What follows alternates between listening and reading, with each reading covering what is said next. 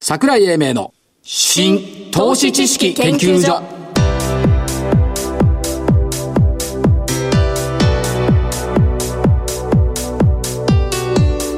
この番組は一般社団法人日本 IFA 協会の協力でお送りしますごきげんよう所長の桜井英明ですそしてコメンテーターはい、日本 IFA 協会の正木でございます。よろしくお願いします。よろしくお願いしますよろしくお願いします。ういう木曜日。だから木曜日ダメって言ってん じゃない言ってきて、先週ちょっと。何も期待しなくていいピカピカっと明るくなったかはらいこれで1勝4敗はい。大引けの日経金株が122円安2万751円反落一時200円以上下げたところがありましたねトヨタが売られたんですけどですね。これ別にどう見りゃいい営んだろ業う。利益増えてんのに純利益株の特損で下方修正だからってそんな売るマイナスはマイナスだろうっていうことですか。そういうことかな、まあ、ソフトバンクがね追いついてきちゃったっていうのがありますけども一方でソフトバンクがストップだから考えられなかったですけどね、ちょっと。いや昨日引けた瞬間に、ソフトバンクが決算発表して、はいでえー、と自社株買いも発表したんで明日のつまり今日のヒーローはソフトバンクだよねって3時10分に言ったのねはい、はい。そうすると今日やっぱソフトバンクのヒーローだったよね、で、えー同時に言ったのがこれが我々市場関係者の差がですって佐賀、つどういうま意味りですか。場が引けた瞬間に翌日のことを考えるまあ、それはわかりますよ。ところが、まままそこまであった場のことを忘れるこれではい けないなるほど、なるほど。というふうに言ったんですけどまあまあでもポイントポイントをやっぱり見つけていくことが相場の要諦だろうなって思っているんですよ全然あのピント外れのこと言う人多いじゃん多いです。だからそうじゃなくて2つか3つの銘柄とかイベントで今日はこれっていうのを自分でシナリオを作るっていうことがやっぱり重要なんだろうなというふうに思いますねということは、前日終わった後、大体翌日のシナリオは作るんですか。うん日によっては作るし大体朝作るんですけどですよね。星を見ながら朝早く起きてね。そう、で通り合わせなんですよ2万1000円が、 どうなんですね。はい。ね、ここはどこの細道じゃっつう感じで壁じゃないですか、だからここを抜けるのはどうよ明日が S q だからそっからかいみたいなねはい、はい。感じがしております、えー東証一部の売買代金2兆5553億円、東京エレクトロン資生堂が上昇ファーストリテイリングソニーが下落と、こういう動きソニー、年初来安値みたいになってました。ねえソニーさん頑張って頑張って、頑張っていたんですよ。頑張っていたんですけど戻り包丁の時にね。はいだからまあ株価に力強さが力強さが感じられないまあ、それは、ソニーだけじゃないよね。まあね全体に。でこれこの言葉を聞いてこれ誰が言ったかって当ててみてまあ、それはわかんない。先に言っときます。中国が急激に伸びてきているので摩擦が起こる不満をお互い言い合って妥協点を見つければいずれ収まってくる日米もかつては摩擦があったそれは昨日の孫さんじゃないですか。やっぱそう思うこれトランプ大統領であってもおかしくないんじゃないあ、そう置き換えて。そうこの言葉だけ、まあ、新聞とかね読んでみたりしてるとあこれ孫さんだよねになるんだけどトランプさんが言ったのとも別に違和感なくないでもトランプさんは昨日は一般教師で大変だったんですいけやだから一般教書でこれ入ってても何も違和感なくないど。ああ、そういう意味ですか。そういう意味ですよということだけど、もしトランプさんが言ったらですよ、はい比較的近いうちに、ええー米中の貿易摩擦の何らかしらのアクションがあるってことになるんですかなんかということをだ予って想もう期限決まってんだからいやそりゃそうですけど、ではじゃあ社長として69歳まで続けるこれは孫さんがねそううんトランプ社長じゃないもんね大統領だもん、でもさ19歳の時に69歳まで次のバトンを渡すと決めたって凄まじいねこの発想でも一回渡そうとして下手したねあれは、戻戻しちゃうじゃないですか、でも69って遠いよなこっから69孫さんって年一緒なのよ実はあと9年8年8年、んああもう8年しかないはい急がなきゃ桜井さんその69を過ぎてもまだ現役をやってる正木さんとしてはどう思う いやいや私は通り過ぎましたから通り過ぎて通もり過ぎてるそうですか、アクティブだが日常業務はやるとこれ通り合わせじゃないです、まだまだ通れるとはいでは、えー先週の銘柄のおー振り返りはいゾウさん 2432DNA1920 円から1728円ですね随分下げたなこ下げれましたそれからバツねはいバツですアリが、えー、アリさん早稲田アカデミー4718 1997円から1800飛び8円バツ随分下げましたねこれも下げたね、いや惜しかったのあれよ惜しかった1平田機構6258熊本県。うん。6690円から今日終わりが6500等円。はい。途中良かったんだけ途ど。中か、うん。伊田店は効かなかった。2153EJ ホールディングス。は995円から1000飛び、えー、47円あ。。あ、これは良かったですね。深い意味2153。よかったね。おー。えー、7972伊藤記564円から、こう、 バツったの563円。バツ。はあ。しかし丸が1個あるから、はい。久々に、はい。剣道将来。剣道将来。剣道将来でいいのかはい。なアリさんの勝ちア。リさんの勝ちとも言えないけど、一つ丸がありました。はい。じゃあ、今週の銘柄。はい。えー、それでは二ついきます。一つ、えーっと、シルバーライフ、6 9262。あのー前にもおいでいただいたんですが、お弁当関係ですね。いフランチャイズですとか、えー OEM でもって販売をしてます。えーっと、売り出しをやってですね、これの株価がちょっとお頭を押さえてるような感じで、ろく4627円が売り出し価格なんですよ。はいこの辺まで行くと、ちょっと頭を押さえられちゃうというところなんですが、業績絶好調。はい介護関係48%増、OEM48% 増。売上が下がるということは考えたことがないっていう社長さんがいましたんで、はいこれにシルバーライフ。がもう一つ、えーっと、ちょっと大型なんですが、三菱商事、8058。あのーこれ、配当利回りが今3.9%。この間2月の5日に発表された決算でも、えー利益4421億で、プラスうー6%。それから2019年も6400億の利益を目標にしてて14%ぐらい伸びる。はいこれで言いながら配当利回り6.9。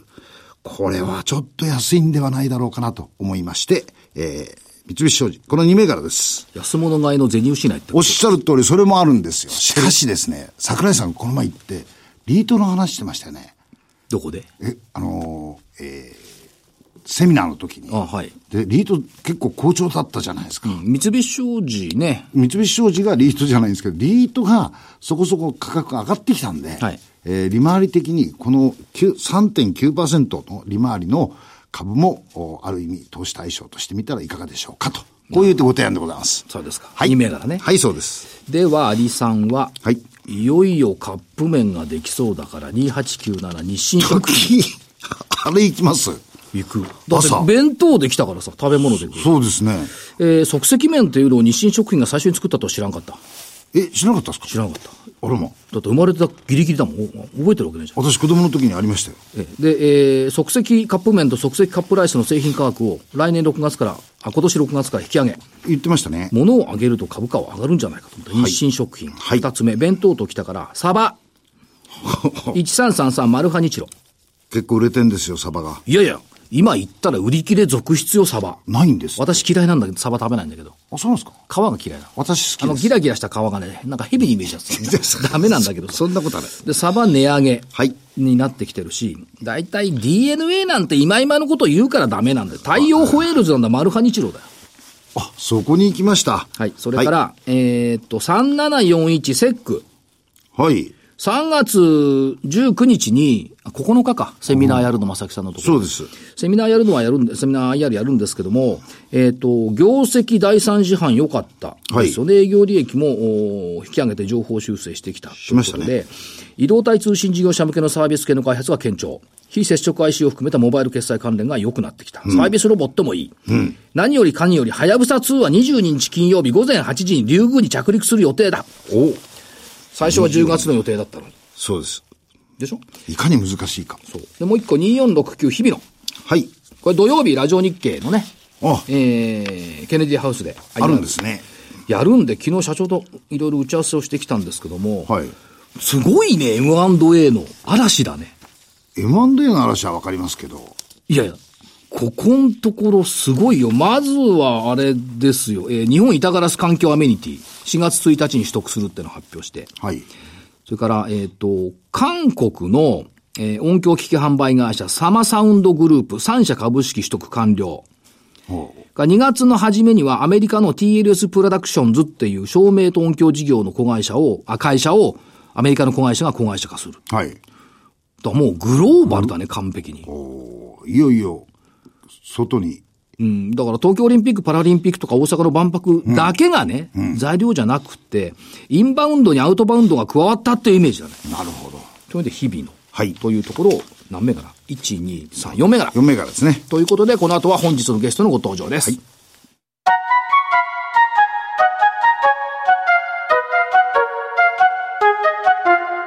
桜井英明の新投資知識研究所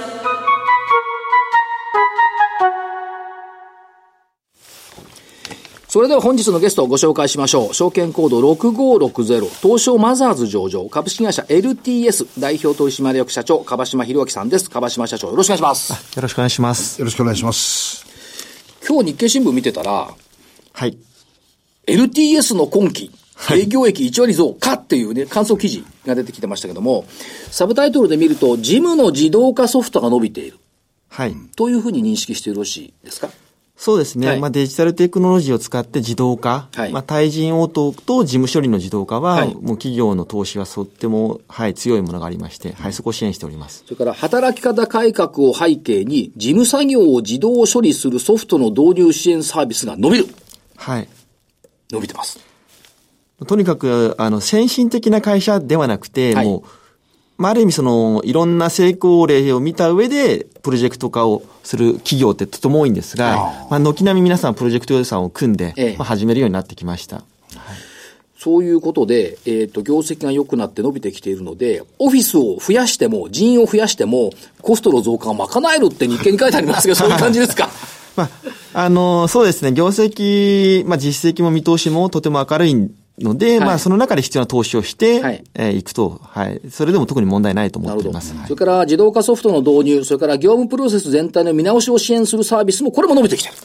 そうですね。あの、どこから手をつけていいかわからない企業さん多いので、はいまあ、その全体の、あの、可視化とか、あの、設計をするような、あとアセスメントをするようなのも、はいとても、はい、数多く依頼いただいておりといまうこと。すは社長、打ってきている手が、はいやっぱり全部大手になってきてるって感じ。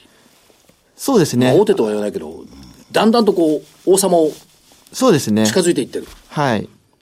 そういうふうに理解してます。で、決算発表は2月の8日予定ですが、明日。これを明日です楽しみにますということですけども、さて、そういう中で改めて、事業内容、プロフェッショナルサービス事業、プラットフォーム事業、カタカナで言われると分かり 分かりにくいんですよ。これは、例えばどう説明したらよろしいでしょうか。はい。まあ、プロフェッショナルサービスはもう一社一社の企業様の、まあ、働き方改革とか企業変革、はいえー今出たようなこう自動化の支援をしております。で、プラットフォームはあの IT 業界日本で2万8000社いるんですけれども、まあ、それの見える化とマッチングを支援するような場を作っております。これ、プロフェッショナルサービス事業といったところでいきますと、えっ、と、大企業の支援ぜ実績もこれ拡大してきているということで見ていくと、はいこれやっぱり中堅中小企業まで拡大していくということで、これは市場開拓余地まだまだありと見ていいんでしょうか。そうですね。あのーその市場開拓拡大しやすい、はいえーサービスの形をいかに作るかっていうのが今ポイントで、はいあのー毎回毎回コンサルタントやエンジニアが張り付いて支援することもできないので、今は我々としてはその形を今、あの、作ってる最中です。だけどあれですよね、ホームページとか見ると、お客様の声って載ってるじゃないですか。はい。コンサルタントに対する愛情ある言葉ばっかり載ってますよね。あれやっぱりそういうふうに働いてるってことですか、御社の社員さんが。そうですね。うちの社員は、こう、コンサルティングとかテクノロジーのサービスを、こう、床屋さんだと言っていて、床屋さん。徳屋さん。はい。技術があっても、まあ、お客さんの意向を無視してはい、髪型を切ってしまうえとえ、まあ、不満が溜まると。ちゃんと、その、まあ、キャッチボールしながらはい、技術を使っていい髪型作りましょうと。なので、そのプロセスの部分でお客様から高評あの評価をいただいているはいと、はい、いうところです。床屋さんでしたか。キーワードね。うん、深い。 深い。もう一つ、プラットフォーム事業のところですけども、えー、ここのところの会員基盤はやっぱ拡大してきているということですね。はい。まだか、まだまだでも開拓の余地はある。そうですね。今、中堅中小の首都圏の IT 企業は、あの、ほぼ、えー会員になっていただいてるんですが、はい今後強化したいのは、あの、サースはいの、伸びている、ええあの、企業向けのサースビジネスをやってる会社さんを会員にしていったりとか、なので、まだまだ、あの、伸ばす余地はあるかなと思ってます。ということで、まあ、この2つの事業分野としては拡大してきているということで、やっぱり M&A とか、そういった部門っていうのは、これからも会員基盤をつく使っていけるっていう得意技がありますよね。そうですね。ええあのー今後予定しているのは、我々が持ってる会員と、はいその会員企業の評判、ええ口コミ、はいえーその情報をきちんと蓄積して、ええまあ、ご利用いただけるようなサービスはいを予定してます。で、その上で、まあ、M&A の仲介サービスとか、はいい、まあ、いろいろ載せやすかったりもしますので、まあ、ちょっとそういう動きを今年は、あの、やる予定です。はい新しいサービスを着々と進めていくとはいいうことですね。で、すでにあるサービスとしては、これが一番中核になると思いますが、アサインナビ。はい。えー、これ、会員企業さんどんどん増えてきてると見ていいでしょうか。はい。毎月60社から70社の IT 企業さんに、あの、ご登録いただいて、ご利用いただいてます。これ、アサインナビって具体的にはどういうことをやっていただけるんでしょうか。はい。あのーまあ、課題を持っている企業さんが、はいまあ、こういう課題や案件があるので手伝ってほしいとええはいいうボールを投げ込むと、まあ、解決手段を持っている企業や、まあ、プロフェッショナルの個人の方が、ええわ私たちならこういう提案ができますという、まあ、ボールを返すと、はいそういう、まあ、マッチングのサービスになっています。あと、社長、御社ではデータサイエンティストの研修プログラム、これも提供をし始めているということ。そうですね。はいなので、あの、まあ、プロフェッショナルサービスでデジタル活用の支援がとても多くて、ええー社員のサイエンティストだけでは賄えないと。はいで、中堅中小のソフトハウスにいらっしゃる、はいあの、まあ、サイエンティストになりそうなはい方をどんどんどんどん集めて、教育をして、はいえーその後一緒にプロジェクトをやるという、そういう流れで取り組んでおります。その流れでこれが拡大してきているっていうことですよね。はい。から、えっ、と、プラットフォーム事業の方で、えーもう一回伺いますと、登録会員は拡大している、イベントは拡充している、会員企業の人材育成もやって、採用支援もやっているっていう。これ三つ、うまい具合に回ってるって感じですかそうですね。あのー満足度という意味ではいは、とても高く、えー高い評価をいただいてるんですけども、ええあとは今後、マネタイズ、はいこれのサービスでどれだけお金をいただくのかっていうのを、まあ、まさに去年いろいろき、えー試行錯誤したので、まあ今年それを、まあ、実行に移すはい1年かなと思ってます。で、そのマネタイズっていうところでいくと、収益モデルは、まあ、いろいろあるじゃないですか。会費だとか、サービスフィーとか、はプロジェクト、あるいはその長期的にストック収益にするっていう、これまんべんなくというか、特にウェイトを置くっていうわけではないでしょうか。そうですね。あの、一定の機能を使うユーザー様にはもう会費をいただいておりまして、はいはいまあ、それだけで事業の運営コストは賄えています。あとはこのサービスを乗せて、まあ、あの、都度プライシングをしておるんですけれども、はいあの、まあ、その中でちょっと、え先ほど申し上げた、こう、評価評判情報を、えええー閲覧する、はいそういうサービスをちょっと立ち上げて、えーまたそこにえー会費とサービスフィーを組み合わせた、はいまあ、展開をしていこうかなと思ってます。これ、企業側の、まあ、人間にとっては、評価を閲覧できるって、業務に直結して役立ちますよね。そうですね。あの、プロジェクトを依頼する場合、い正直、一番説得力を、あの、持っているのは、あの、実績と、はいその、既存顧客顧客からの評価なんですね。はいで、それを、ある意味、その、ベンダーの主体性ではなくて、ええある意味、こう、客観性を持った形で集めて、まあ、し提供できると。なので、多分ご利用いただける会社さん多いんじゃないかなと思っております。従来ってこれ、霧の中にあったわけですよね。手探りでいかないとわからないっていうところ。はこれがもう明白に分かってくる。そうですね。今、転職市場でも、はい企業さんの情報だけではなくて、社員や元社員さんの口コミや評価を見て、あ、この会社はいい会社なのかなええっていう、あの、判断をしてえー活動されると思うんですが、はい今後はこのプロジェクトの世界の受発注でも、はい同じことが起きると思っております。まあ、そういった意味では、えっ、と、いろんなサービスを提供されてますが、本当に幅広いんですよ。教育研修でしょ、まずね。はい採用転職はいのお話もありました。がクラウドソーシング、コンサルティング、デジタル活用サービス、ビジネスプロセスマネジメントと来てるんですけども、やっぱりデジタル活用サービスのところのロボティクスと AI の業務活用。これってやっぱり伸びてるところですかそうですね。一番、あの、売上としても、あと利益率という点でも、はい、あの、貢献している。だから前にお話を伺った時に、野良ロボ。そう。社内の中に野良猫のようにいる AI ロボットがいるっていう。これもったいないですから、これをちゃんと発見してあげる。はい。で、うまく、あの、システムを作ってあげる。はい。ということですよね。そうですね。もう昔の IT 投資でつ出来上がったシステム、はい実際使われている機能って、あの、2割とか、はいえー 1, 1割に近いんではないかと言われてるんですが、まあ、デジタルテクノロジーも、まあ下手すると似たような状況になりつつあるので、はいまあ、きちんと、あの、設計して、え点検して、あの、無駄のない形で、あの、取り組みましょうということを提案しております。これはどうなんでしょう大手から中小、中堅までというふうに考えていいんですよね。はい。あの、今はやはり大手をメインにやってるんですが、まあ、その会社さん固有の、えええー支援だけではなくて、はいもうどの会社、もう企業規模問わず、はいえーそういう、えーニーズってありますので、まあ、そこを見つけたものから順次、中堅中小に展開しているというところです。で、すでに大手のところでは、例えばその商社とか、はい、コンビニというところの RPA の自動化、はい、この辺を手掛けてサービスとしてやってきている。これを使っていろんなところとの関係強化していくって方向ですね。そうですね。はい。その、そういった意味では主要顧客さんのセクターっていうのは、やっぱり広がりっていうのをどう考えておいたらよろしいでしょうか。はい。あの、まあ、創業して15年経っておりまして、はいもともと自動車や、あの、商社、あと一部金融に強かったんですけれども、ええ、最近は、あの、流通、小売、はい、サービス、えー、のところの顧客が増えております。はい。現実問題として、流通、小売のところって、いわゆる IT 化っていうところは、悩んでいる部分ですよね。そうですね。どうしようと。はい。ちょうど人手不足を思いっきりこう直撃、あの、されてる業界でもあるので、はいはいあの、効率化のための IT もあれば、ええ、あとやはり顧客接点が、まあ、生命線みたいなビジネスでもあるんで、その顧客接点を、えー、良くするための IT っていう、まあ、はい、攻めと守り両方、はい、テーマとしてはいただいております。うん、だってあれよ、小売とか、いまだにファックスの受発注とかあるって言っちゃいますね。ねこれは変えなきゃいけない。と、えいうことと、うん、もう一つ、戦略的事業連携。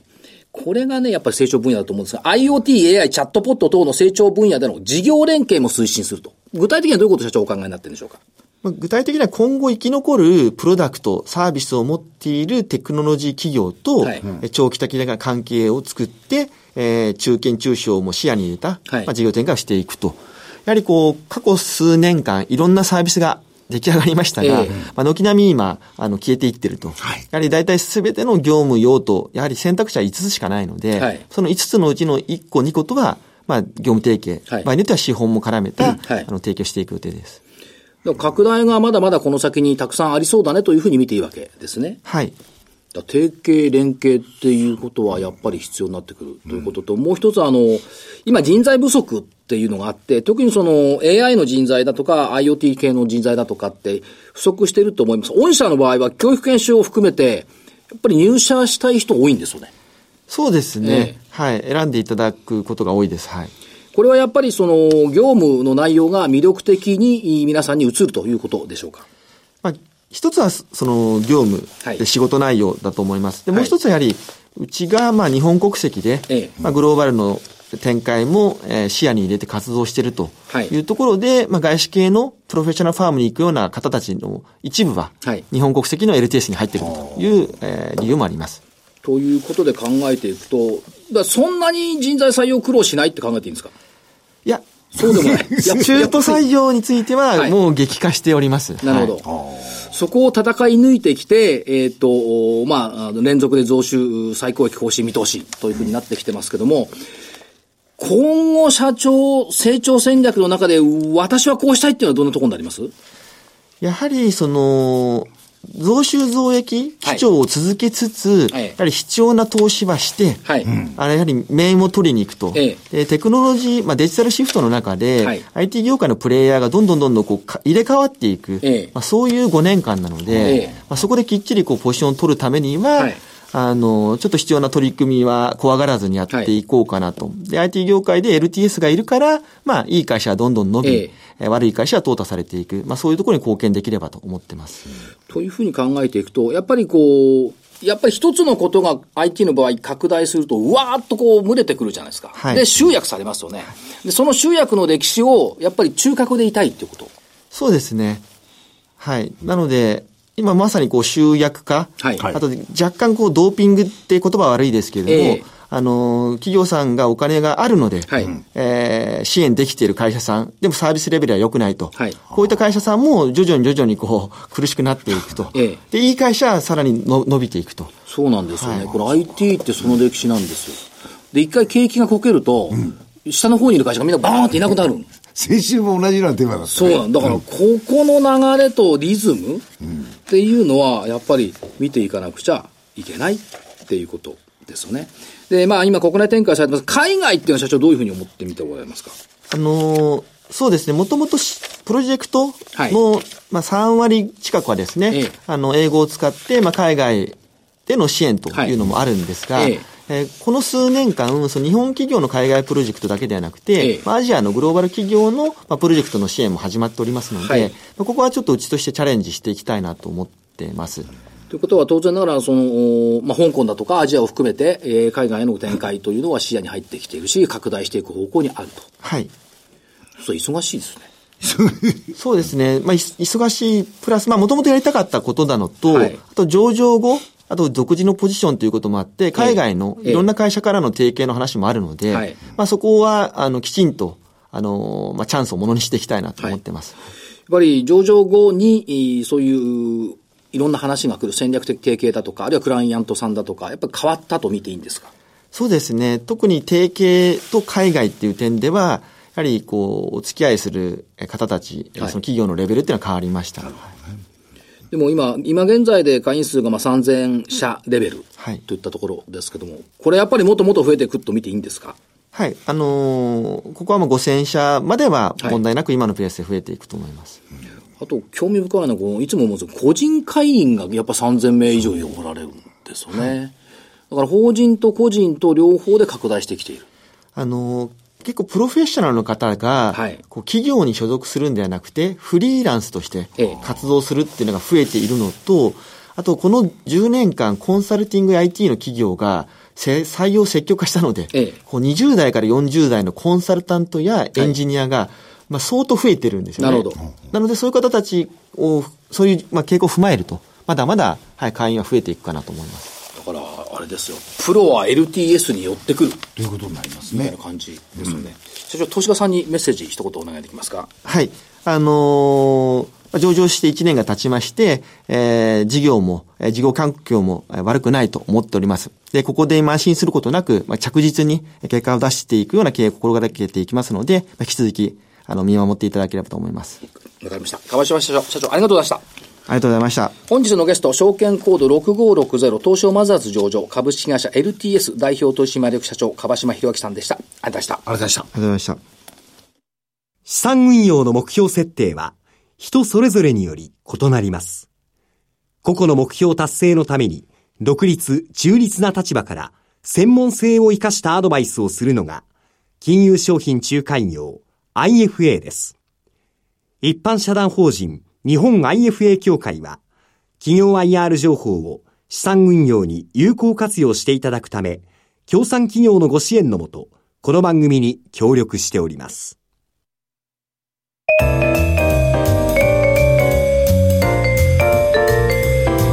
桜井英明の新投資知識研究所